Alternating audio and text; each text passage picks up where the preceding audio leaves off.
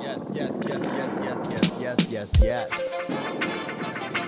Welcome. There we go.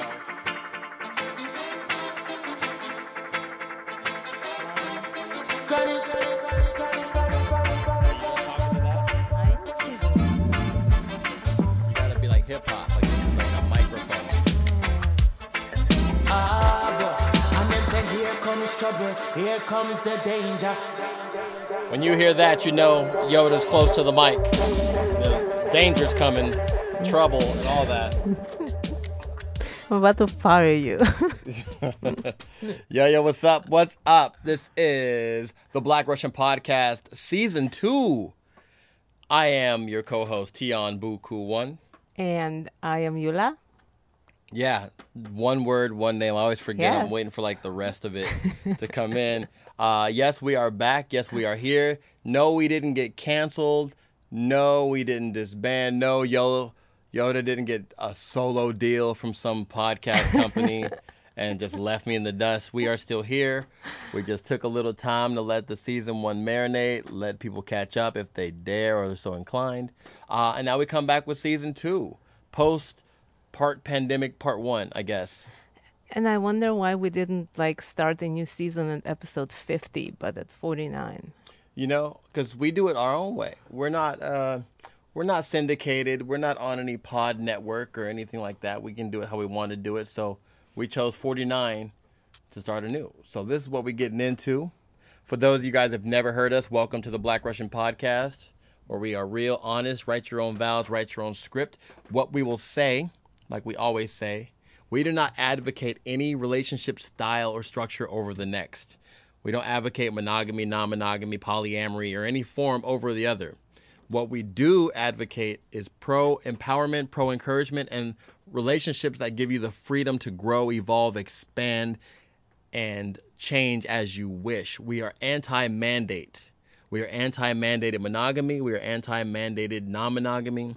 Anything that makes you move against your will and not being able to be amended, that's what we're against. So that's where we started all the time. And also, this is not about sex. Can we oh, just that's start a there? new addition. Yeah Yes. Most of it is not. non monogamy or the opportunity to make your own decisions about how many people you should connect with or not is not about sex. It's about your freedom to choose who you want to connect with and how. And if you and want to if, connect. with and them. if, yes. So it's not about, oh, we're non monogamous. That means we have sex with hella people. It's like, no, we're non monogamous, meaning we can choose to not see anybody for years or see one every other month or see as many as we choose and it's the decision that's based upon our own individual path, not on a mandate. So I think Yoda has a quote, so we'll go into that before we go into the rest. My quote very naturally goes into what you were just talking about. okay. which is kind of nice. Uh, so, what resonated with me uh, over the last week is this quote that makes me grateful for the space that I created for myself, mostly during COVID, and um, feeling the benefits of it. Uh, so it goes People think they're competing with other suitors when dating me, but really, I'm comparing you to my own solitude. That's the competition. Is your company better than being alone? Am I growing around you like I do when I'm alone? Do I feel safe? Is there joy? Is there peace? Right. And that pretty much describes the choices that we are making. Is it worth spending time with someone that uh, does not help me feel as good as I have learned to feel when I'm by myself? Right. Does that person create um, the nourishment that makes it worth the investment? And I understand what you're saying because, you know, part of it is like, you know, in the last few months, we've been kind of uh, attempting to move around more, definitely doing more business wise, creative wise, you know, connecting with friends and stuff like that. But what we're finding is hard is during COVID, it was pretty much just us. And I saw one other person once a week. So we created a full life of activities and downtime that fully nourished us. Like we did all of that in house. Yep. Didn't um, didn't need it or require anybody else. Partially because we, you know, that wasn't even an option, so we had to really get even better at filling those spaces on our own, being very self referral. Now, getting into this part of COVID where we're kind of going out and we're open, we got our OK Cupid profiles cracking and all these things. We're trying to figure out what are we going to let go of or make room so another person or people can come in to be a part of this creation of nourishment that we need. And so the people that we connect with have to fit and have to be worth it. Otherwise, we can continue to do what we've been doing and just Right. generate our own and and have it be the high grade we want. So in other words, an analogy of restaurants, it's like you know, during COVID, we learned to grow our own food even more, expand what we grow, and expand the ways we can prepare our food and make it extremely nourishing for us. So if we're going to take days and not do that and decide to go to a restaurant or to someone's house to cook for us, it has to be at least worth it for us to do that. Otherwise, we can just stay home and cook and have our own nourishment. Now, I mean, of course, um, it doesn't have to be exactly as good as we make it because part of, you know, investing in new people is just you just don't know. But Right. with the best amount of filters and patience and gauges as possible. Right. That was my next question. You know, like the next the next uh, challenge is to figure out where are those spaces that are worth leaving solitude and our house and our own company to go and spend time there. Right. It's tricky. I mean, just, you know, me, you know, we both got our OK Cupid profiles back in the mix. Yoda's got men and women. Mine is the same. You know, we're all kind of back in it. Like we're back interacting. And, you know, I'm doing my proactive reaching out when I feel like it and interacting. And Yulia's doing her fielding because, as you know, for men and women, it's very different. Women usually field lots of people coming in and um, you know trying to court i guess you can say it Right. and uh, men are usually the ones proactively reaching out and courting.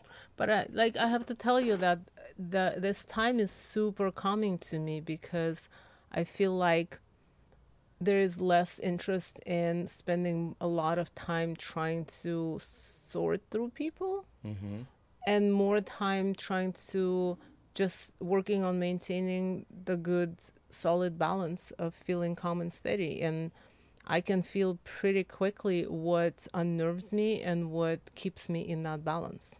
all right and that's a really um, valuable i guess gift to yourself that you've Yeah. gained during covid so talk a little bit about that Um, Well, the time during COVID, I think what was important was, you know, being uh, so, um, I guess, devoid of rush was the biggest gift to me. There was no, I felt like there's really all the rush left the building completely. And then what was left were the things that I either needed to do to maintain the household or wanted to do. And those things, none of them were a huge priority. Like if I wanted to work out in the middle of the day, I could. If I wanted to work out in the morning, I can. You know, like I can. I, I found myself being able to create my own options better and listen to myself better uh, as to what works for me and what does not. right And I think that is the biggest contributor to understanding where my actual natural balance is in terms of how do I like to feel. Like, was it boring for me to be at home and not interact with people beyond my close, you know, friends, uh, all virtual? you know and be inside of our house or was it was i looking for something else and the cool answer was that like there was not a lot that i was looking for. Therefore that's a great neutral starting point. Right. Like it's a balance point. So when you start from there and you go uh, to add ingredients to that mix it's kind of easy to understand what's contributing and what's taking away. Right. Because you sit for a year and a half getting used to being calm and steady and then something comes in and it throws you off balance. Unless you're trying not to pay attention like to me it's pretty quick that i can feel like it takes me a few hours and i'm like oh what am i feeling? Well i've been talking to this person and it's kind of making me feel this way. Well all right well dial it down. You don't have to talk to that person. Right, right. Yeah, no, that's real. And, and for me, you know, I've really been focusing on boiling down what are my core metrics of nourishment that help guide me through all areas of my life. Like, what are the core nourishments I need that I can look for through romantic relationships, friendships, business relationships, personal experiences, activities within myself, and so on and so forth. And what I boiled it down to is I need steady high levels of joy, gratitude, and enthusiasm. And those are my core metrics. It's not about I want a woman with big booty or I want to go skating or I want to paint or I want, you know, this type of business opportunities. Like I want all types of experiences that generate high levels of joy, gratitude, and enthusiasm. And that lets me know based upon those levels whether I should invest more in this person, in this activity, in this relationship, or divest. And that's helped me simplify gauging how, who, what, when, where, and how, and why. So if I go meet somebody and I hang out, when I leave there, I can literally listen to myself and be like, joy, gratitude, enthusiasm. And I look at that read, and it either is mid, high, or Right. low. And if it's low, it gives me at least okay why was it low maybe it's because it's brand new maybe you're not comfortable but you're you're aware of the levels because some people some activities will come into your life that will seem like great things but will destabilize you make you feel maybe more Right. nervous Right. make you feel more anxious um, and if your core state you want to be in is for Eula is steady and calm then the things that destabilize that might want to be put in question. Yeah. Just like for me, if I'm around, even like for example, skateboarding, if there's a period of time where me skateboarding is not bringing me joy, gratitude, enthusiasm, meaning I'm more frustrated, I'm more angry, I'm more um, disheartened, then I don't need to be skateboarding at that time. Because I need to be constantly intaking and generating joy, gratitude, and enthusiasm. Um, and that's kind of been the benefit for me of the of the COVID really like strong reduction of outer object referral engagements, partnerships, interactions. Right, and that kind of brings us to you know being non-monogamous in whether relationship in either relationships or anything that we do doesn't mean that you need to accumulate as many people or as many activities as you possibly can just because you're allowed to. Right. Like you might need one person and that's plenty. You might need, you know, during this particular time Right. you know, or long term, or whatever. You might go between, you know, your partner and maybe another person, or maybe your partner and five people during this time. But then it just, it just not it, like, uh, it it's it's not a numbers game or a prescribed recipe. right. And It's that- whatever yeah. works for you. Like you know, my my wonderful mix of, uh, you know, joyful activities during COVID was my own mix. Right. Like I created it because certain things felt really good. Right. They were not Tion's mix. We lived, you know, in the same house, perfectly happy with different mixes. Right. Different balances. And that's what we try to reiterate and, and, and hammer over the head when we have these conversations. Because, you know, like, for example, you know, in this new chapter of me on OKCupid looking for new people to build with, um, I've come across, you know, a handful who have been really, really cool. Um, but most of them are very unexperienced about non-monogamy if at any at all and so a lot of the questions and assumptions are these ones like well you know i i tried once i dated somebody once and, and non-monogamous and it didn't work out for me you know or you know i just don't i don't think non-monogamy is for me because i just don't see myself having sex with a bunch of different people You know, you hear these things like that, and we're and I have to like calm myself so I don't get sarcastic and stuff like that because it's truly Do you brand ever new get sarcastic? Wait, wait, whoa, whoa, whoa. what? Do you ever get sarcastic? you know, I've been known to a little bit, but you know, I try to I try to keep it to a minimum when we're actually interacting with somebody who this is truly brand new for. And just because it's brand new doesn't mean how dare you ask those questions. You just don't know. Um, but I, I quickly pivot off of sex and be like, look, non-monogamy is just you having the freedom to choose how you move and to change when you choose you want to change. If you're with somebody and you decide you want to be monogamous, A, that can be your personal choice in how you move. You shouldn't need to mandate the other person. But if for some reason you choose that that's where you guys mutually want to be, that's great as long as you want to. The minute you decide, well, now I want to opt out of monogamy and, and, and shift the framework of our relationship, it shouldn't mean the end of the relationship. It should at least be, hey, I'm now in a point in my life where I want to engage with more people. I want to learn more experiences with others. And that should be a discussion. It shouldn't be a mandate like, well, you said you were going to be this way and that meant forever. And so I have to explain, kind of like break that wall down. Then the next wall I like to break down is like, look, we're adults now. We could eat as much candy and drink as much soda as we wanted to all the time. Why Coffee, don't we? cream. Or coffee, ice cream all day and all night. But why don't we? And they go, well, because it's not healthy for us and I don't want to. That's exactly non monogamy. Like, just because we can try to date as many humans as we want and try to have as many sexual experiences as we want, um, doesn't mean we do. Why? Because if that's not what we want, that's not what we want. It's just about having the freedom Right. to choose what you want and having the freedom to change what you want as you grow in your life. Um, so it's been fascinating because for a long period of time, I hadn't really been interacting or dating or courting or vibing with anybody that's um, not predisposed to non monogamy. Um, and so it's like, oh yeah, like I forgot.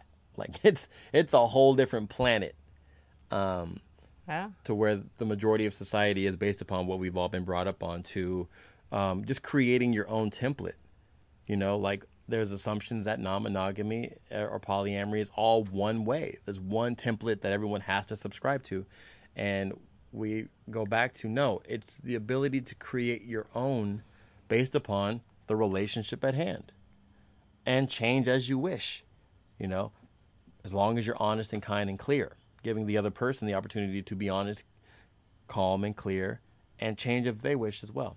So it's been fascinating. I feel like uh, I'm a little rusty with my ability to, you know, kind of field meeting people and scheduling times and uh, figuring out where things are based upon conversations from day to day. Um, It's a big change.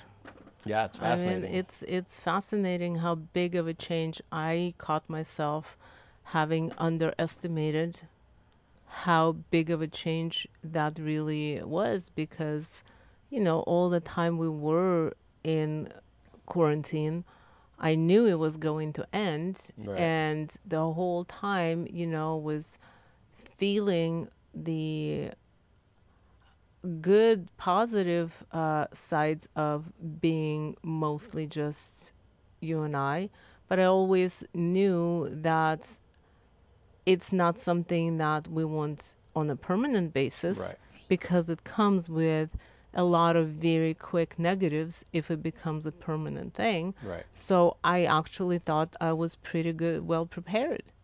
And then, you know, when when reality hit where, you know, we're out more, Tion's out more, like you're out more on business, you're talking to uh, new people, you're meeting new people. I was like, wow, that actually is not an easy process. A change is always, you know, it's never easy. Uh, but I've managed to underestimate it for myself. Yeah. I mean, and it's, you know, we're like aware of this and we've worked really hard to make sure that our foundation is not built in cement. It's built in some form of substance that can be molded to our desires to expand, to contract based upon our needs. But, you know, COVID was a very unique situation because it basically forced us to sit down and damn near become monogamous. Like, Right? it's just us, like most of the time. you know, Yeah. the majority of the time. And so, you know, that situation played a huge role in the one person that I was seeing in my relationship during COVID because, you know, normally I'm seeing multiple people, sexually or not, but like business wise, activity wise, you know, dating or not. Like there's just a lot more people that that are in my life that are actively in my rotation each week. And you never have a set schedule. I feel like that's that's another big Right. part of the whole thing. Right, and I never have a, a, a the set schedule. So, you know, during COVID, it it allowed like us to go back in time almost to like monogamous, where it's like, you know, even with the person I was seeing, like we had a set schedule. We Right. saw each other this day each week for the most part. We would do almost the same type of things. We would just be us. Right. And so after almost a year, you know, it's hard to not get comfortable in that and it's hard to not feel some kind of way when changes come and i think that the the challenges of the transition out of that back into what was my norm and her norm um, that's where the turbulence came in and we just didn't you know the type of relationship that we had did not make the transition Right. the care and the love and the appreciation for each other made the transition but it's just a very different dynamic like we're Yeah. friends but we're not like that but it's definitely a trip because i don't know 50, 20 i don't even know when the last time i ever was where it was just that rigid Yeah, I mean, I think that um, being prepared and understanding what's on the other side of it is great. Going through it is an experience that, if it's your first time, chances are it's not going to go well. You know, because it wasn't our first time going through change. Uh, I think you know on my on my side, uh, I knew I was feeling disturbed and unbalanced, but I had the luxury of knowing that it's a temporary feeling. And that if I just let myself feel through it and trust that it's going to even out, it will even out. And then next thing you know, we'll be on the other side of it. And, you know, that's exactly how it happened. But not having these experiences would make the change, the actual act of transition, much more awkward, much more prone to uh, messing up, which we had done a million times. right And I guess now we are mostly at the point where we both have the presence of mind to not act on how we feel and just let it flow. Yeah. And then trust that the feeling we're going to ride the feeling out and then if there's real concern on the other side of the feeling we'll be able to sit down and talk about it. Yeah. But most likely there isn't a concern it's just feeling unstable through a transition. Yeah, and just breathing through it. And so, you know, one part of this transition, which is, which was a trip, is that you know, when we were in the groove before COVID, you know, there were hard things that we were working on solidifying more and more into our relationship. And a big one was the normalize and inclusion, which is means normalize the fact that both Eula and I have and look for meaningful relationships that with really really cool people that are amazing if possible. right So normalize that. Normalize that, you know, the ones that we're attracted to, we want to have as wide of an experience as we can. And that is moving. And some of that will be sexual. Some of that may be kinky, freaky, whatever. Normalize that. And let's include each other in this ride as best friends and co-pilots of each other's life would love to. So it's called normalize and inclusion, and it takes a lot of work because we both have, um, you know, past censors that make us go, you don't have to talk about that. You don't have to say that. You know, technically, she doesn't even know that exists, or technically, you know, like there's we're there are old habits that die hard, and from the era of high discretion, um, we carved out a lot of parts of our lives that were kept separate you know? Um, and so those habits are hard to um, undo So, okay, with that, since I'm trying to organize the podcast, I'm in charge. You're the engineer who almost failed. I do not want to fail as a producer. okay There's two parts to the podcast. Right. Since this is season two, yes I thought we would do a quick run through of who we are. Ooh, how are we doing this? yeah This non-monogamy thing, Right. our errors, Yeah. And then Am I jumping the horse by yes, going into? you okay. just jumped okay. over like three things. I put the I put the cart in front of the yeah, horse. I was okay. yeah, I was and rolling. look, you call me the rabbit. Okay, cool. Well, let me let me pump my brakes since you know, and let uh, the producer produce. Where are we going with this right now? All right. So because we never know who listens, Right. we do not know who starts where. New people, when they, you know, like I, I think that our audience actually expands through my OKC account. Right. It's like a prerequisite. Like, oh, you want to? You're interested in me? Go Really? listen to the podcast, Right. If you can, if you listen to the podcast, And we can talk about it. then you know that's first step. And so they're like, you know, so I guess if all else fails, we get some ears to the podcast. um, but also, it's a good filter because those who are like, I don't, no, nope, All right. I'm not, Not gonna listen. And you're like, well, then if you're not interested in the podcast, and you know, okay, Right, but you know, uh, we both have learned that people like just pick a topic. We need to guide people to pick a topic and go listen to Right. whatever you want to listen to. Don't start from the beginning. You'll never finish. You'll get bored. You'll. I mean, I don't even know who goes on that ride, but more power to them because our Right. podcasts are thick. we will probably, you know, if, if someone actually proves to us that they listen to the whole podcast, the whole, all the episodes from one through now 49, uh, we would come up with a prize Damn for sure. fly them out to spend a day with us. Right. Uh, this is a good time to basically reintroduce ourselves. No Right. need to go into huge detail, but let's start with you, and then you can, if we choose, we can, you can ask the same questions of me. Okay. So you're gonna ask me questions, or am I just gonna Yeah. go? Oh, I'm okay. gonna ask I'm you ready. questions. So who are you? Well, I am Tion Torrance. My artist alias is Buku One. Mm-hmm. I am a black male. Pronouns are he. Is there another he? Him. He, him. He, him. Yeah, that's me. I'm a cis male, heterosexual male, uh, son of Joyce Torrance and Michael Torrance, who were both in the Black Panther Party, Berkeley, Oakland, California. Um, raised by my mom and been a relationship nerd since like third grade. There's nothing more that I've loved and and just been so into than how men and women interact in relationships and how they don't. Fast forwarding to 1998 when I started to travel, and that's when I started to realize I could fall in love with people, places, things everywhere I went, and I couldn't make them all mine.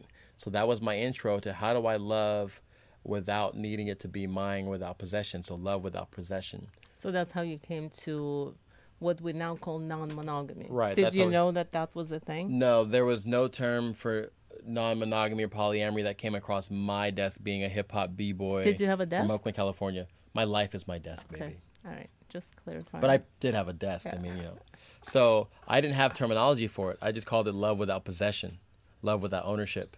Right. Um, and then just started working my way from there. So I've been at it um, actively since 1998.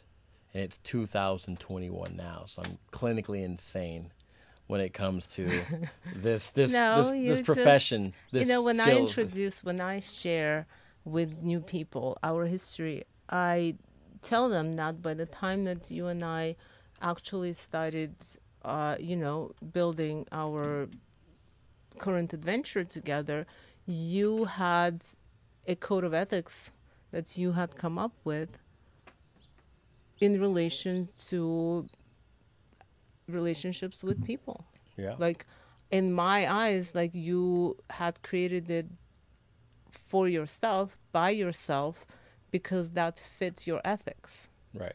And it fit my specific way I was living. I was traveling a lot. Yeah. Um, I was planning on traveling a lot. I was touring a lot for tour management and uh, music. So I knew for a fact a huge part of my life was going to be on the road.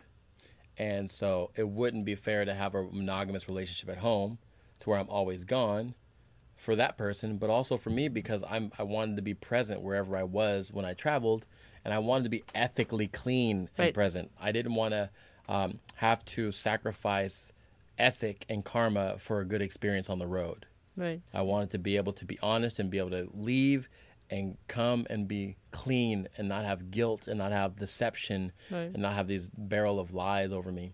Um, So, we, you know, in that regards, when you worked out your code of ethics for your, you know, intimate relationships, do you think that that also affected your other relationships in life?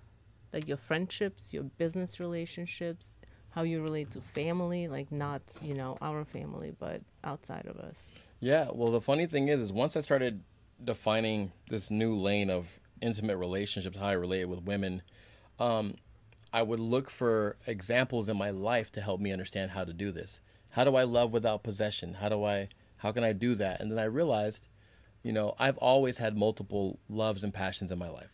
Like I built my life to have multiple loves and passions, partially um, because they represent and they express and they help me with different parts of my personality, but also they provide different things. They provide different nourishment. So, like skateboarding, rapping, business, DJing, producing, graffiti art, bowling, and and women and friendships. So I've always had a way that I naturally navigated many very special relationships in my life.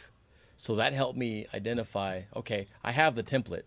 I Right. love my mom, I love my dad, I love my cousins, I love my little homies, I love the new homies I meet, I love the new dude at the skate park, I love this new rapper, I love this new author, and I still have capacity to love new authors and new rappers and and new women and new friends and new things. So I had this this template, so that really helped me. Um, so what I had to do then is go, okay, well I already do this here. Let me transfer that philosophy here and feel the ooh and the uncomfortableness. And what I realized is what was hindering me from being able to adapt to it faster or easier was my own fears and my own traumas. Right. It's not the people around you. No, it's not the people around me, it's my own. Fear of the alpha male, fear of being replaced by someone bigger, cooler, stronger, faster. Um, also, like that tied into fear of being replaced because in my growing up life when it came to having girlfriends, the structure was you can only like one.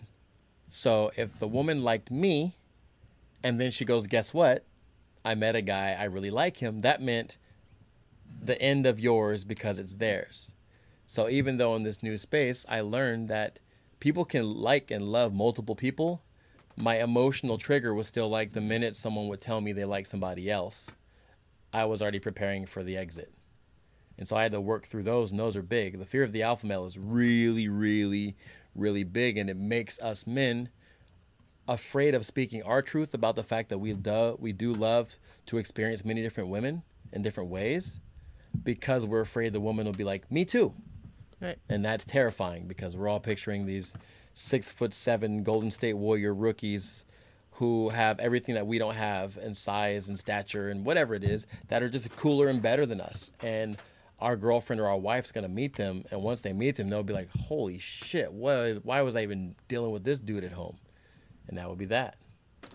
So that's, you know, how, like, your existing friendships and experiences in, you know, life and business helped you organize your non monogamous code of ethics. What about the other way? Once you decided that you wanted to live your life in that way, which is quite unconventional, especially in like 98, outside of any sort of, you know, um, group that shares knowledge in it. Right. Did you tell your friends? Did you tell your family that, hey, you know, this is how I operate? And if so, what happened? Um, there wasn't a coming out moment. There definitely wasn't like, hey, guess what? I Right. was this, now I'm not that. It's it, it's not that. My mom kind of knew a lot because I always had different people coming in and out of my house. I had different women coming in and out of my house. Some were just friends, some were friends with intimacy, some were dating, and some became more like relationships. Um, and so me and my mom would talk about that, but it was never looked at as something weird because my mom always had different boyfriends. She never let Right. any one man dictate her life after my after my dad. So I didn't really have to tell anybody like a decla- declaration.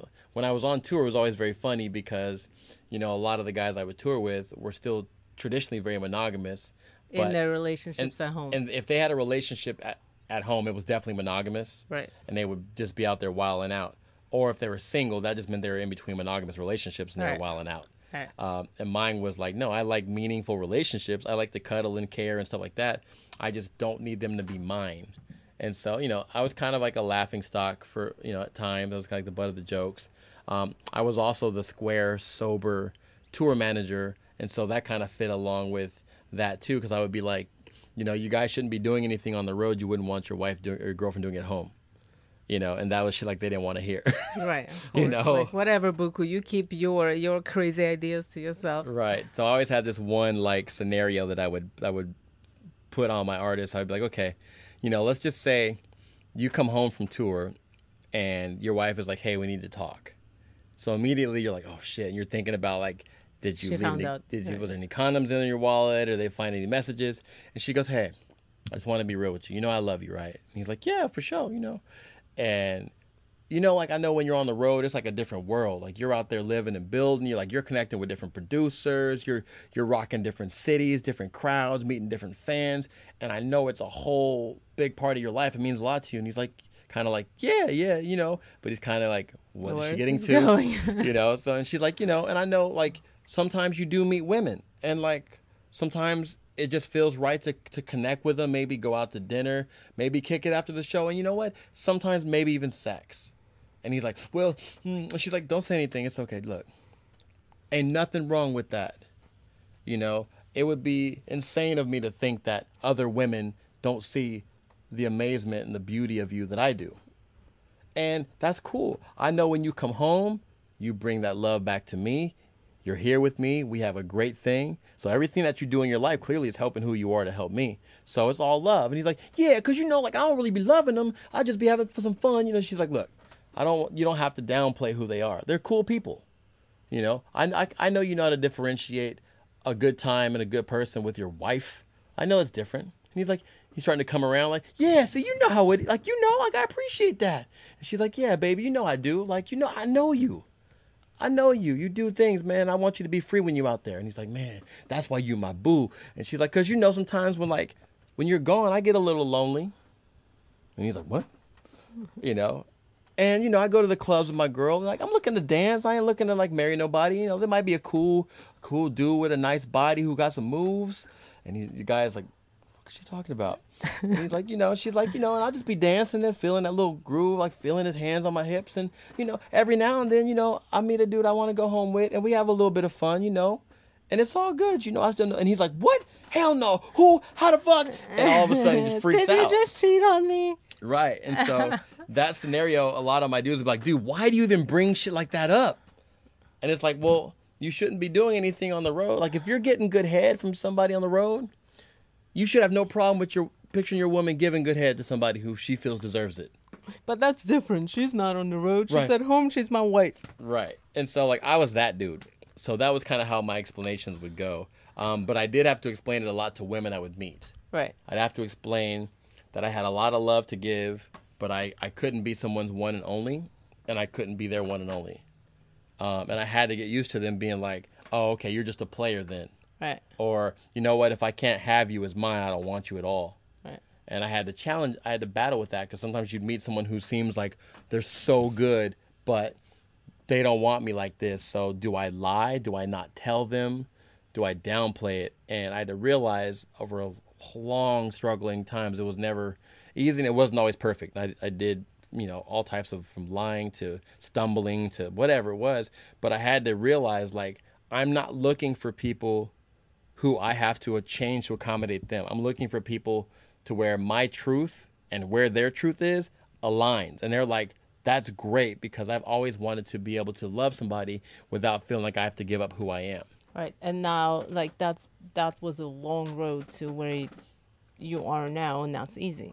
Right now it's like I want that to come out right away. Right. I want I want you to know that I'm married, I'm non-monogamous, that I see other people, I see all types of I, I look to be intimate in everything I do. So when you ask me how many people are you seeing, I'm gonna be like, what do you mean? Right. because I see guys, I see girls, I see kids that I love, that I'm into. Sex is just one of the ways I use to connect, but it's not the deepest always, and it's not the only way. Um, but I do it right away because I want you to either be like, oh, yeah, definitely not for me, or like, dope, or how does that work? Like, I'm trying to get to that as soon as possible so we save each other time. Right. So you already blabbed about your biggest personal challenge, I imagine. I was going to ask you what has the biggest personal challenge been for you in Yeah. the non-monogamous space? Yeah, the biggest personal challenge for me in non-monogamous space um, was first just being honest that I, I I have love to give, but I definitely am not someone's one and only, and I, I will see other people as I do. Um, the second one was the fear of the alpha male, knowing that if I don't lock this woman down, she's free to see whoever she wants, and chances are she's gonna find somebody who's way cooler than me, who's everything that I'm not, and then sh- you know, I'm I'm gonna feel like I'm I'm close to now being left and be relegated to next to nothing. So where are you with that fear now? Now it's kind of funny. Um, it's still there. Like I have a personality that's that basically is in charge of like all my fears and worrying. Um, so that one part of me definitely freaks out. Uh, but luckily, it's just one of the people inside of me where there's a committee of whatever five or six. So I hear it, I feel it, but it doesn't control how I move. So what happened to help you decide that that's how you want to handle it? just identifying what that fear is, where what's the origins of it, and I realize it has nothing to do with any one particular person. It has to do with my fear of being replaced. And my fear of being replaced comes from my relationship history before I understood non-monogamy. It was that it was all or none. So, you know, I would be the cool, I would be the apple of someone's eye until they found somebody else, and I wouldn't be anymore. Um, and I had to also get comfortable with like anybody who I'm supposed to connect with is going to see me as someone of value. Anybody who doesn't or leaves is meant to be. And no matter what, you can meet somebody who's amazing, who's into you, but everything's impermanent. Like there's no guarantee something good is going to last forever. So get comfortable with your definition of good being as long as it inter- as long as it was you treat each other as best you could and the minute it was no longer that you found a way to to transition out without being mean or, or asshole-ish. So how does that uh, translate into your relationship with me? Well, it translates in me getting better and more clear at I want you to have the most amazing experiences in your life. I want you to have, I want you to be seen and be appreciated and be adored in every area of your life. I want that for you in your career. I want your success and your growth and your expansion to be as your liking and for people to see and appreciate your talents and your value. I want you to be seen and loved and appreciated by the most amazing people, students, teachers, and kindred spirits you're supposed to meet. I want them to be as sexy, as calm, as stabilizing, as moving as you want them to be.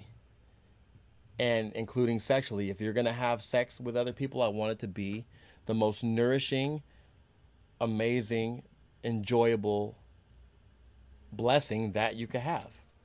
And just reminding myself of that through the days when I get sensitive. Because sensitivity will make you think you don't you want them to not be seen that much. You want them to have bad experiences They come back to you being like he's the best. You know, but my wisdom says, you know, one of the best things you can ever give your your your loved one is supporting their freedom. I love you so much. I want to be I'm honored to be a part of your of your path. Right, and that is something I think that uh, when for for everyone who's listening who is not in a non-monogamous relationship, I think that's the biggest concern. What do you do with that fear, right? Right. What do you do if you cannot get through it? And that is when you know, in a non-committed relationship, you just go your own way. Right. But when you're in a committed relationship, when you're in a marriage, you have a life together and you want to allow your spouse to experience freedom, but it is so scary that these monsters come out and you can't handle it. Right. what happens. Well, you, I would suggest starting off with brutal self honesty and followed by brutal honesty to your partner. Like, until we honestly say what our concerns and fears are, not not the egos glazing over with some lawyer speak. I just love you too much, or I just couldn't imagine my woman with another man, and all this shit that sounds noble but is is just a mask of some some security. Be like, I'm terrified of the thought of you going out with another man and having a great experience because I feel like you're gonna come back home and you're not gonna want me. Right. I'm terrified that I'm not good enough. I'm terrified that I haven't been doing the work um, to treat you the way you deserve to be treated. Um, and then that the that confession can turn into a conversation and then a question. Because you can ask your wife like i'm terrified that you're going to leave me and find somebody else or you're going to get so many people in your life you're not going to be able to um, be present for me. Is that the case? And then your wife can then respond and it can be a conversation. How do we Right. how do we help each other um, navigate these things you know or just use references. Like the wife could be easily like well you know i've been your wife. I do your laundry. I pay the bills. I manage the kids. I manage the schedule. I have my job. I do these things. You trust me with all that right? Yeah so you must know and trust that i, I can navigate responsibilities and my own space. And it helps us once again marry a scary topic with something that we already naturally trust each other to do anyways. So that would be that. Is there any other questions before? No, I think we pretty much that's a pretty clear picture. Okay, what we'll do is we'll go into a short break and then we'll flip the script and we'll introduce this woman over here with the feisty bunny ears and teeth and we'll get into it. Black Russian Podcast Season 2. Get to know you folks. Life is a journey, you know. And on this part, I there comes to many realizations. The evolution of thought to creation, you know. Yeah. I remember when my first start for question life. Yet seven asked questions, why am I deep on earth? Is this my first or my second birth? Or is it my third? Is that a number or is it a word? Is life unknown or is it a verb? Is there a God where you listen every single word when I think? And when I see the color red, is it the same to you? Maybe what you explain is blue to me. What you perceive is individually risen from the prison of the mind, literally. And your senses form defenses against the entry of frequencies where them send for. And the ones them are out of them reach, they say them don't exist, but are them one them I seek, yeah. The preacher them I preach, but in the end I teach myself to seek myself until the end of these dying days. I used to ask myself, oh. But now I put the why in place. Instead of cook the wheat, I cook the rye in place. But put my third eye in place, yeah. And we've lost meaning with all that's going on with the life we're leading. You see? Cause all in all, great or small, this feeling, knowing that we're blessed with the air we're breathing. Believe me. Yeah, yeah. I remember thinking if you're born January, oh, you're one grade higher than someone we born December. Before that, no make no sense when you check it out. The ones we born December, no, no make it out. The school system provide the tools for true victims arrive while fixing the mind and rules. Three six are the sign them choose. Cheese tricks by design, abuse the youth time I fly. Sometimes I feel I'm a fly. Just a picture and I watch people sit on a clock from nine to five. Time just a fade away till the day them family sing amazing grace. Yes, yes, the Black Russian Podcast Season 2. We are here. We just got to know my, myself. We got to know me. Well, we got to know Tion. We got I'll to know. help you out. Okay, we got to know Tion Buku one a little more. Um, you know how I became this person that I am, how I got into non-monogamy, the challenges I've been navigating, and challenges, and just all the good stuff. So now we'll get into who are you? I am Yulia Kalk. We're married, but I don't have your last name. We talked about it one time. I kind of have it in the plans to add it to my last name, but we haven't gotten there. Okay, and where are you from? I'm originally from Lithuania. I was 20 years old when my family and I moved to San Francisco. That was in 1991. I just turned 50, so I have spent most of my life in the Bay. Yeah, you're acclimated. I'm acclimated. Uh, you and I met in 1995, I believe. Mm-hmm. And we were friends till about 2003. Yeah, and then we there. decided that uh, there was a different level of our relationship that we needed to explore, and it has worked out. Right. So, what was your path to non monogamy or loving without the confines of traditional relationships? Well, you have been my conduit to understanding that there's a different different uh, way to have a committed relationship the non-monogamy the reason why i understood it was because i think i instinctively was always rebelling against monogamy but in my own ways without knowing that i could do it openly and uh, ethically. So my way was always well let you know before sharing my ways of practicing it it came from me periodically uh, consistently realizing that i always get tired of being in a relationship with one person. Right. that there was a sort of a timer on it. And i noticed that first when i was 12 and then it consistently happened with every relationship i was in to the point where i was very aware of it. I knew there was a timeline and it became a little scary. Where i'm like well every relationship i'm in is going to end without a warning to me in my head. And then once it does, I felt empowered to go and get something else outside without telling the person I was with. So, really, my path to practicing non monogamy um, until you and I started to talk about it was always just doing my own thing, which officially is called cheating and not feeling bad about it because I'm like, well, I'm done with this person and I don't know that there is a way for me to do it otherwise. So here we go. Right. You know. So when we started talking about it, it made sense to me that yeah, of course you cannot be with just one person because being honest means that you admit that yeah, you it, it's not the way to live a fulfilling life. Right. And so what what was the initial challenge, the initial hardest challenge for you once it was time when you found you you know, you found the platform like, oh, okay, this makes sense to me. Um, now what was the hardest thing as far as implementing that into your life? I didn't honestly start to implement it in my life, like looking back, until you and I changed the format or started to change the format of our relationship six years ago. Right. From basically high discretion, don't ask, don't tell, to full inclusion.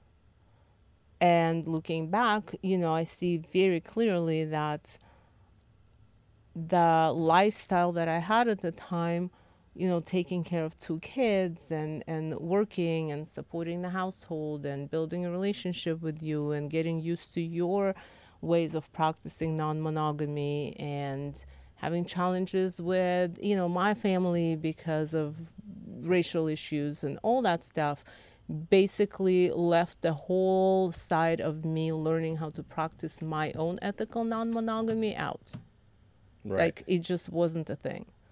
So it wasn't until six years ago that you and I decided that we needed to change how we, uh, you know, how we lived our uh, vows. That we started to learn that I didn't do much to learn and improve the way that I practiced my side. Right. So before the six years, though, how were you operating? Like you were doing something. So what was the state of that being from the beginning of our relationship to six years ago? I had a very nice long term, 10 year long affair with someone that was close to you in the confines of an open relationship. Like that was, you know, that was my way of living non-monogamously. Right. So, what was the philosophy though? Like, what were you? What was your op, What was your mode of operation in that space? Like, you know.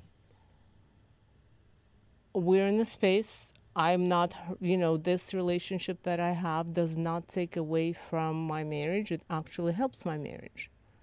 It contributes to my balance. It gives me nourishment.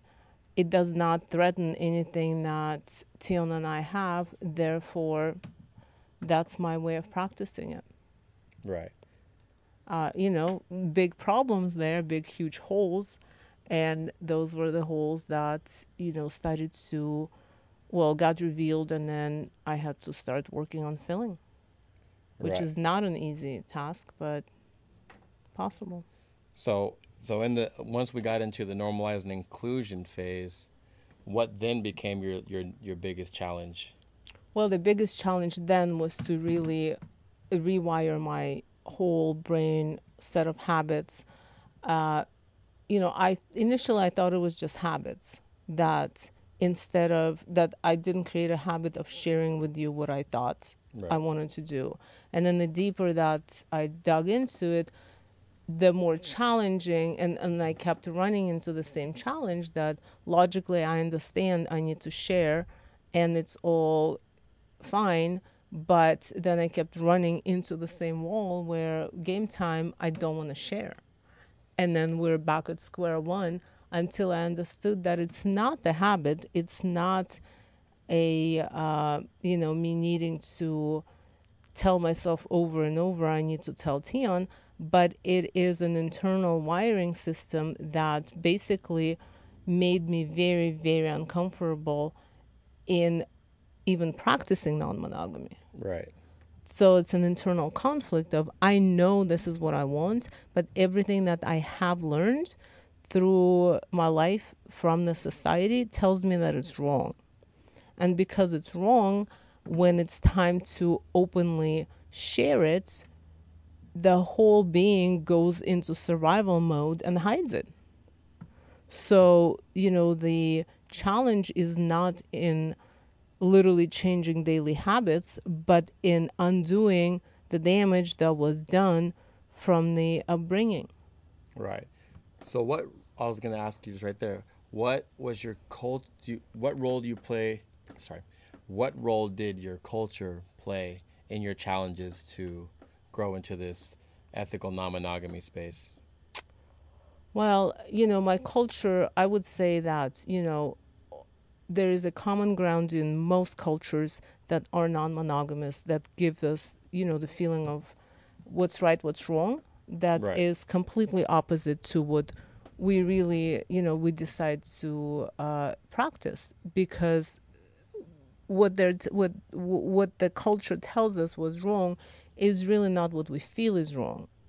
So the first challenge is cultural undoing it, and then the second layer, you know, uh, the me growing up in Lithuania, which was Soviet at the time, uh, and you know, it's not to put a blanket statement that anyone who grew up there has the same challenges.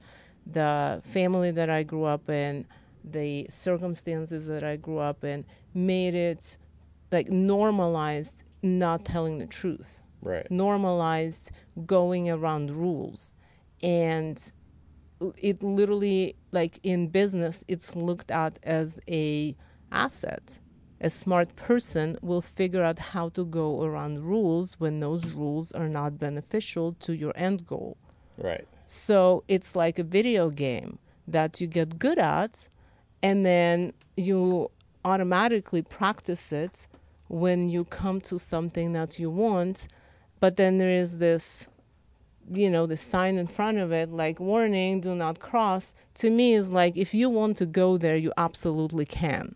Right. So that came with the other, you know, that that is a huge challenge for me to where I have to forget that and create recreate basically recreate a code of ethics that matches my what I feel is spiritually right and that creates positive karma Right. versus just an intellectual challenge and uh, the feeling of entitlement of no one can tell me what to do you know don't put these stupid rules in front of me don't tell me no you can't do that or you have to do this before you do that i'm going to do what i want to do right.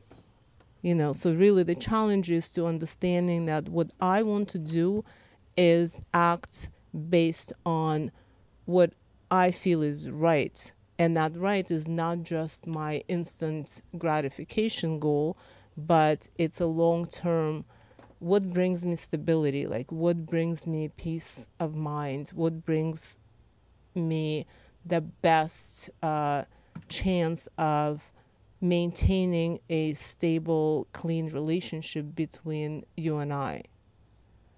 And that's it, it, it it's quite a distance to go from, you know, where I came from to what I understand to be the source of my balance now. Right. And, you know, we talked about some of the challenges being a man growing into the space, like fear of the alpha male and stuff like that. What are some of the challenges from a woman's perspective going into non monogamy? Uh, it's it's the challenge is that I'm not supposed to do this. Right. I'm I'm basically going to be looked down as a uh, you know a slut, a someone that you will not want to be with me Right. if I am to be you know sexually involved with other men. That I mean that's a rudimentary challenge, and it's not just my challenge. You know, my friends that you know female friends that are. Uh, relatively new or you know to non-monogamy that's a very common challenge for women Right. is it's a lot easier for uh, women to learn how to handle their partner having multiple sexual partners than it is for us to start practicing our own because the fear is that i'm not supposed to do this this is not uh, i'm going to be looked down on my partner is not going to want to touch me like that's a big one uh, and regardless of what they say physically things will change Right. So why do you why is that educate us not knowing men and maybe some other women who are feeling this way? What's the science between even though I know I can and I want to um, experience passion and sexuality with other men, but I'm afraid that my husband won't look at me the same. Like where do you think that comes from? because you know i mean men are so sensitive to that stuff Right. i think that to men What sexual possession is a sign of power right. So, you know, traditionally, having a wife meant that you own her sexually. Right. So it's really, really scary, even if I know my partner does not think that way, but the instinct is there, and undoing the, so, the cultural uh, conditioning is really difficult. This is a feminist fight. This is, I want to feel the same exact level of freedom that you feel in this area. You know, it's the same fight that I fight at work. I want to be treated the same way. I want to have the same exact rights as a man. And it's a fight. You know, our kids, I was going to say, don't have that feeling, but even they do, but to a smaller degree. You know, like um, our oldest one, you know, there she's in a non-monogamous, really long-term non-monogamous relationship, and I watched her practice her side of non-monogamy. She did it. She did not back down. It was hard as hell. And we didn't raise them to, you know, have to treat them differently, men like boys and girls. It comes from the society. It comes from that conditioning that even though we are trying to undo it, it's not a uh, light switch. Like Right. it is a hard, hard, hard process, you know. And one of the cool things that's happened while I'm learning how to practice my own and be more rooted in who I am, uh, you know, I've gotten, I, I've made uh, really good female friends, and we're able to share how we feel and support each other. You know, where if a you know good girlfriend of mine is having this challenge i she can talk to me and i will encourage her no i know you have this feeling but you have to step over it and go do what you know you need to do or you want to do and trust that your partner is going to be there when you come back and they'll be fine but when you don't have that support it is really hard to do really hard to do so you know, it's been cool to uh, to also under like see and feel that oh look, I'm actually creating a cool community for myself. Right. So, and now we're fast forwarding to 2021. You know, what are offhand three of the coolest things about being able to explore this freedom and, and build this uh, your own template for your the way you interact with people? By far, the coolest one is that I trust myself. Right. like having uh hoping to have what you know you refer to and i refer like to refer to as soul control is a uh super empowering feeling right. Understanding that it is up to me to create what i want. And i can trust myself to not fuck up because i know what i want. Right. and what i want as long as it is not hidden you know in our relationship it's so fine. Like i'm entitled to create the life that i want to live. Right. and it's a very very empowering feeling which translates to all areas of my life in how i deal with people at work in how i deal with strangers and how i carry myself when i have to speak publicly like it is a really fundamentally empowering feeling Right. So, uh, you know, when it comes to you sharing your way of life of you know your way of life, your way of non-monogamy with your friends and family and stuff, how does that been? How'd you go about that? Well, all of my friends know because we have the podcast and we forced them to, to to listen to it from the beginning. Everyone dropped out, but hey, everyone knows that I'm non-monogamous. Uh, I feel like because people, you know, my friends that are not that are monogamous, a lot of the times we just don't. We just you know share different other interests outside of talking about relationships. When shit gets hard in their relationships, they always come to me. Right. And it's not because I'm non monogamous, but because you and I are such relationship nerds, they trust that the way we'll, we'll look at their challenges is non traditional. And usually people that uh, you know are close to us understand that going to talk about relationship challenges with traditional people is not going to help because it will just keep them in the same problem loop. Because those problems it doesn't matter if you're in a monogamous relationship or not pr- relationship problems cannot be solved by doing the same thing over and over again. There needs to be something new a different approach a new set of eyes and an idea to help anyone get through a challenge because otherwise like the challenge was created inside the relationship Right. people in your world give you the same exact advice that keeps you not challenged so Right.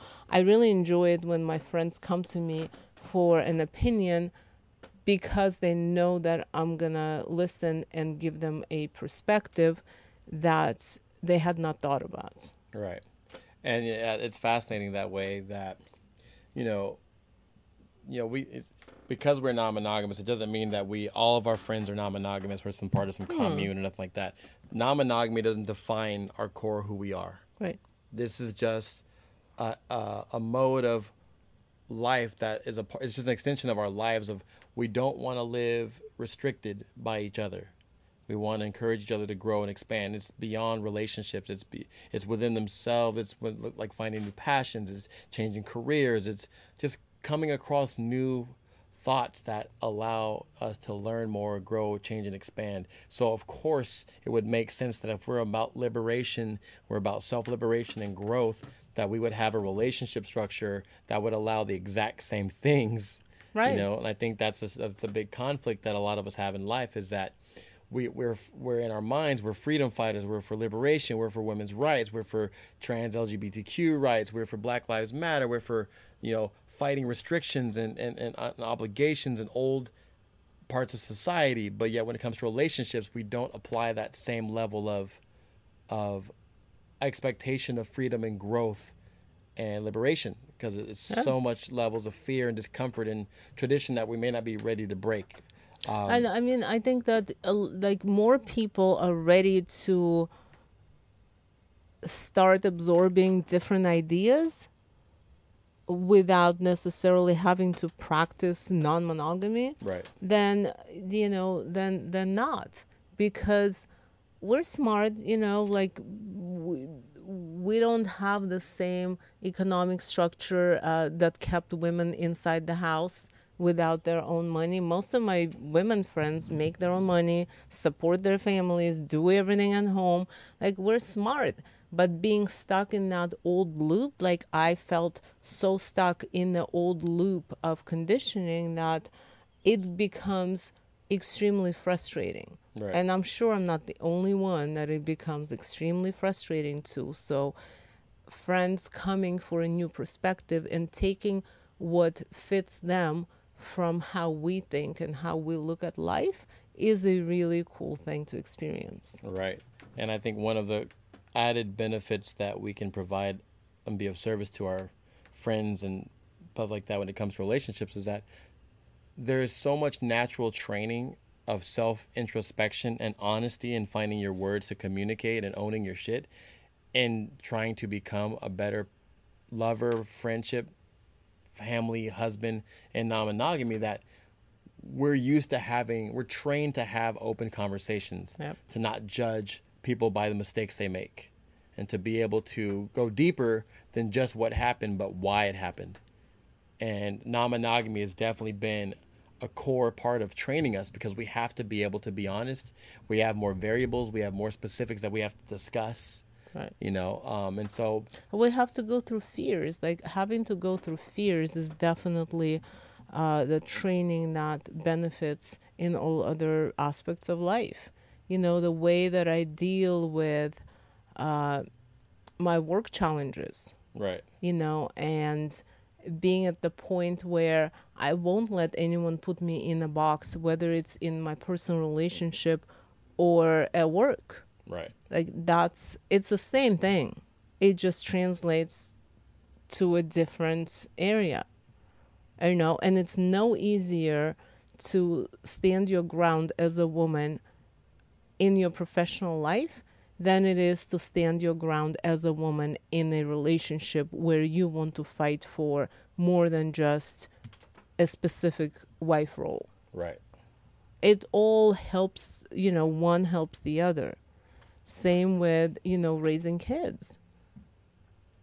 Understanding that there are different ways to approach structures helps a lot in understanding what kids are going through right. because every generation of kids is it's their job to work to dismantle a previous structure of sorts right. it just depends on which structure they pick So at that point, as Yes. we're going into that, it's perfect timing.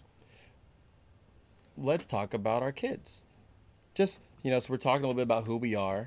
So we we're parents. yeah You know, we have three kids. Yep. So why don't you break down just a little bit about three? You don't have to name names, no but just like you know, we have three kids, and then go from there about who they are, where they came from, and then we'll talk about how.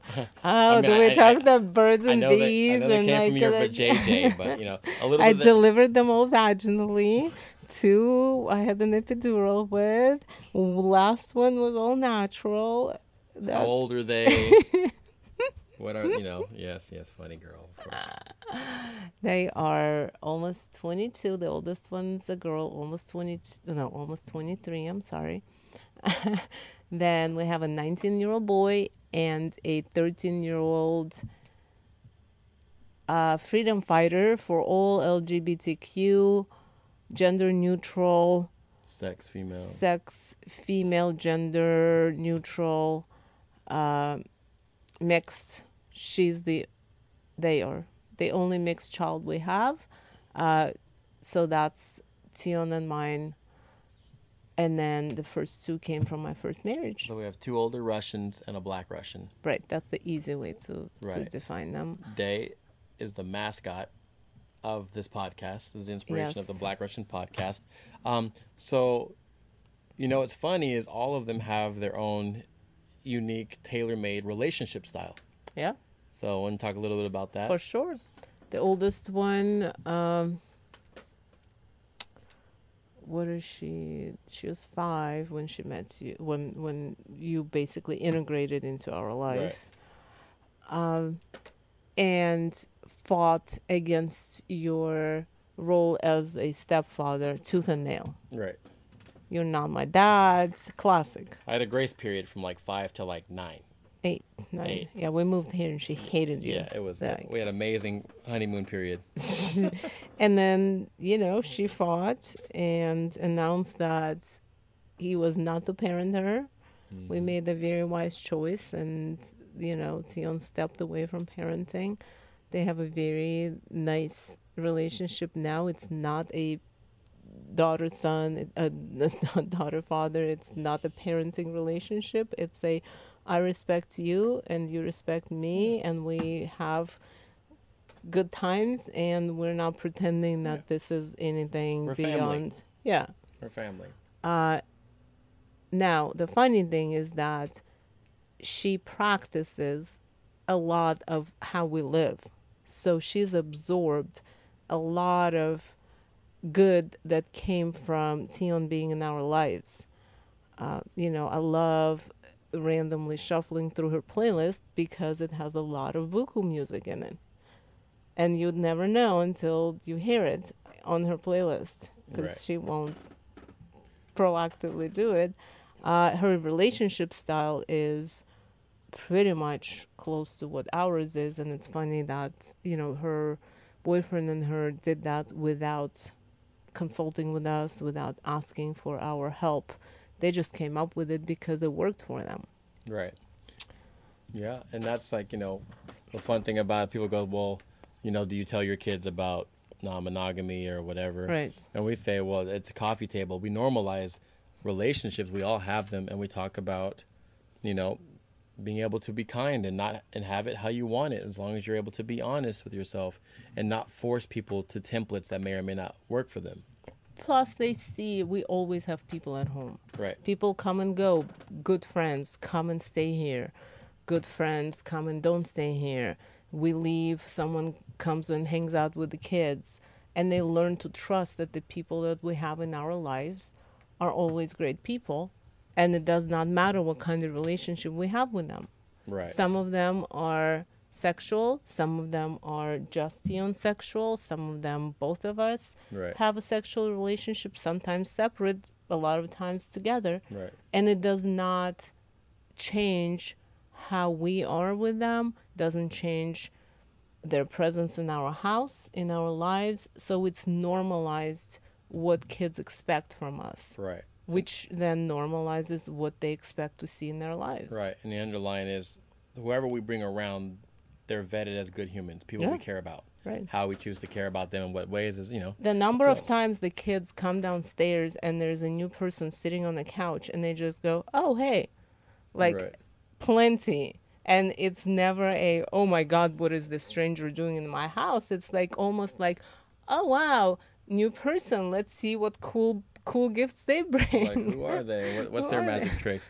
And yeah, so that's our oldest, and then our middle is a son, who I've been, I guess, in his life around since he was two or three, yeah, and you know he is a fascinating individual because he's very similar to me in the sense that he has many passions.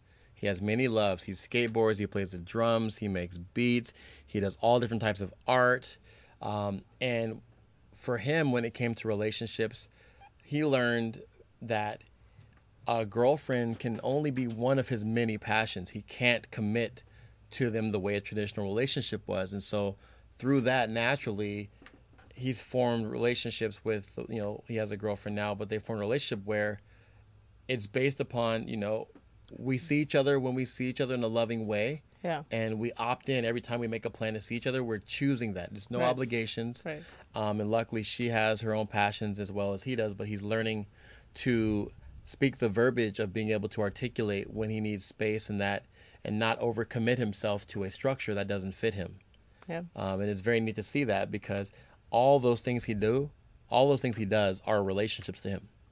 You know, and they're equally as important. It's Yep. not like he will go without sex right? for weeks or extended periods of time if that means the alternative is to lock him down. Like I have no doubt about it. He's done Right. it and like that does not motivate him to find himself lock himself into a relationship that will take away from his other passions Right. which is the neatest thing to see um, and then the little one is a uh, I, how do we describe her so she is a master of understanding how she feels emotionally and describing it in a way that makes me completely relate to her.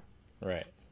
I mean, she is a master of that, which means that she has an amazing relationship with herself and all the voices in her head.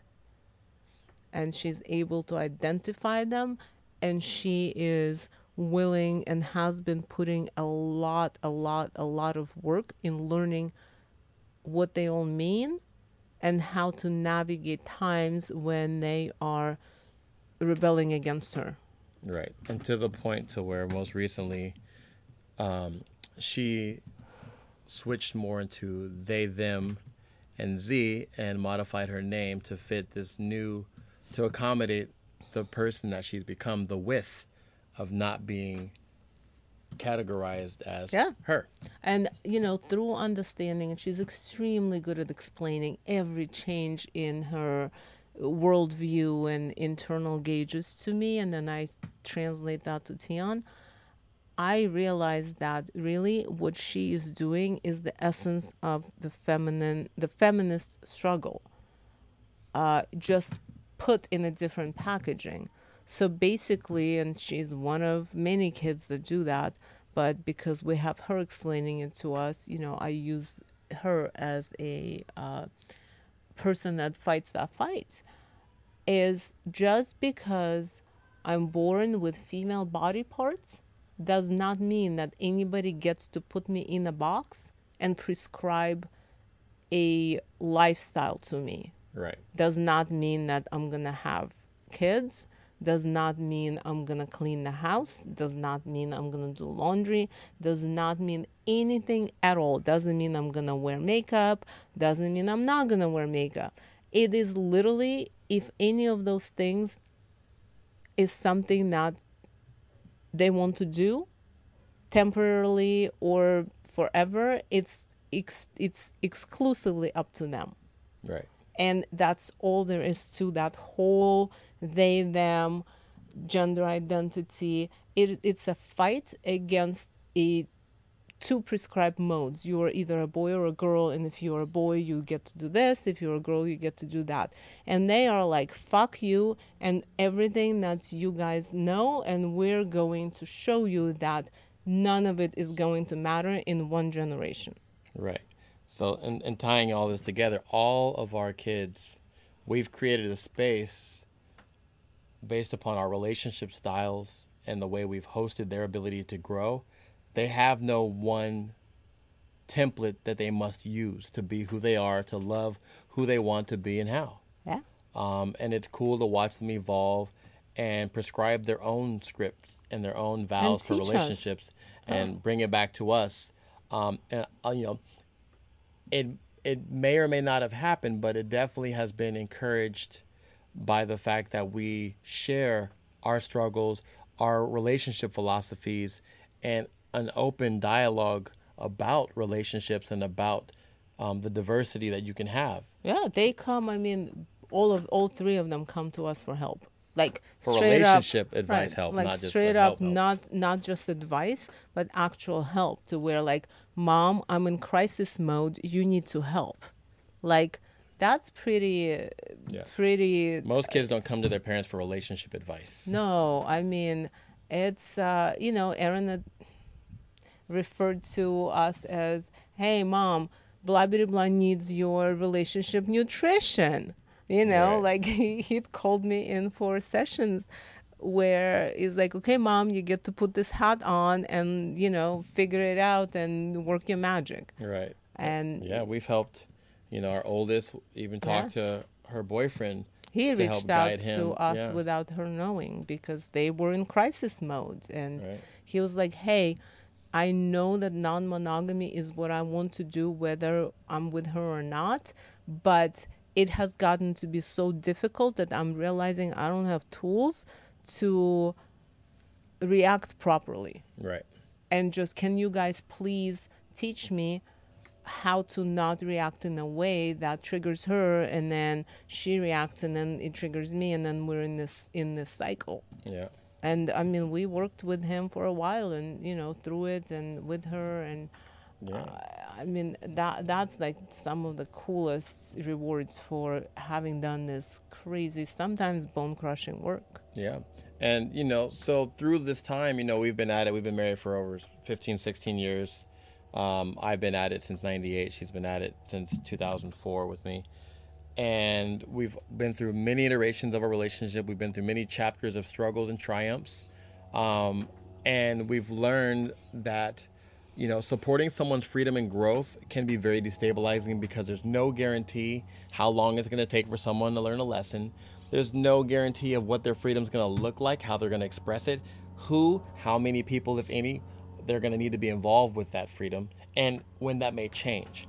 And that's one of the really hardest parts about doing this. But since we've done it so much, we've be able we've been able to be of assist of assistance to people who are thinking about it, who are trying it, who are struggling with it, um, and that's where we came up with our relationship nutritionist part of our dynamic, where we're not therapists, we don't sit with anybody and do this, but we've definitely with people we've cared about been able to sit and help them hold like hear each other and hold space in an objective way um, to navigate their stuff. And also, we love when people reach out to us with questions or concerns. It's, it's a very important part of what we do and what we love.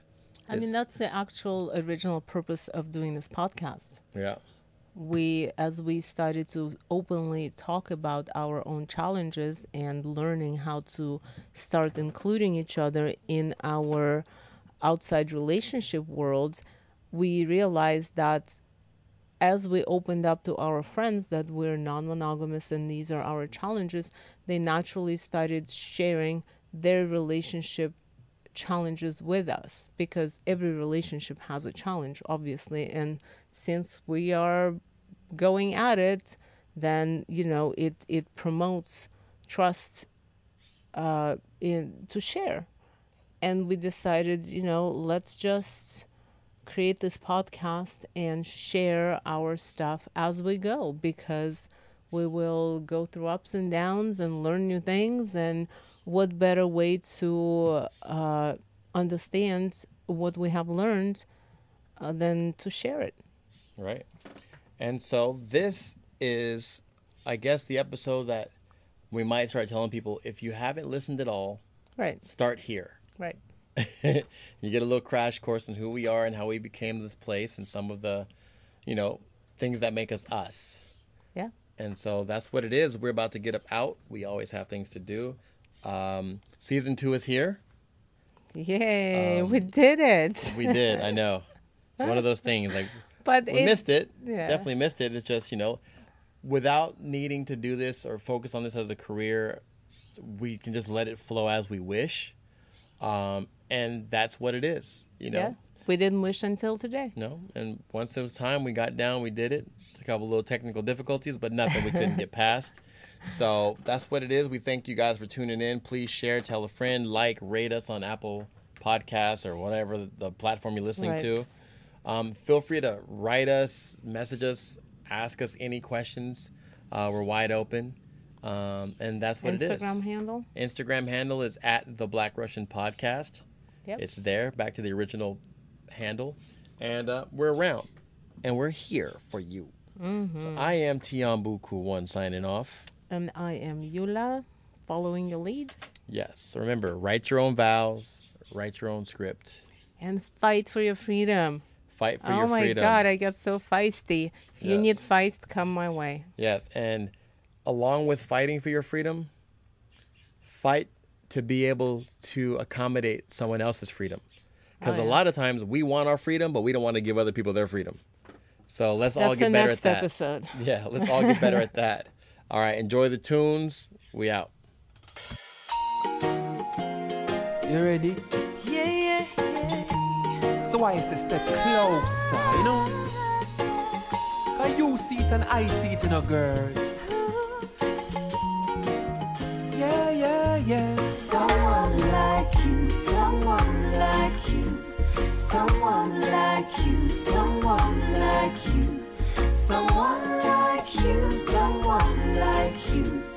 someone like you, someone like you. Hold me tight so that I won't forget. Cause every girl that I have been with, they don't know me yet, so I'm over it. The way it's worth it, we should go for it. For if we try, we shall not fail, and hence we won't regret. So, oh, it takes So many sleepless nights with you resting on my this what it seems, or am I only dreaming that I find someone like you? Someone like you, someone like you, someone like you, someone like you, someone like you, someone like you, someone like you, someone like you.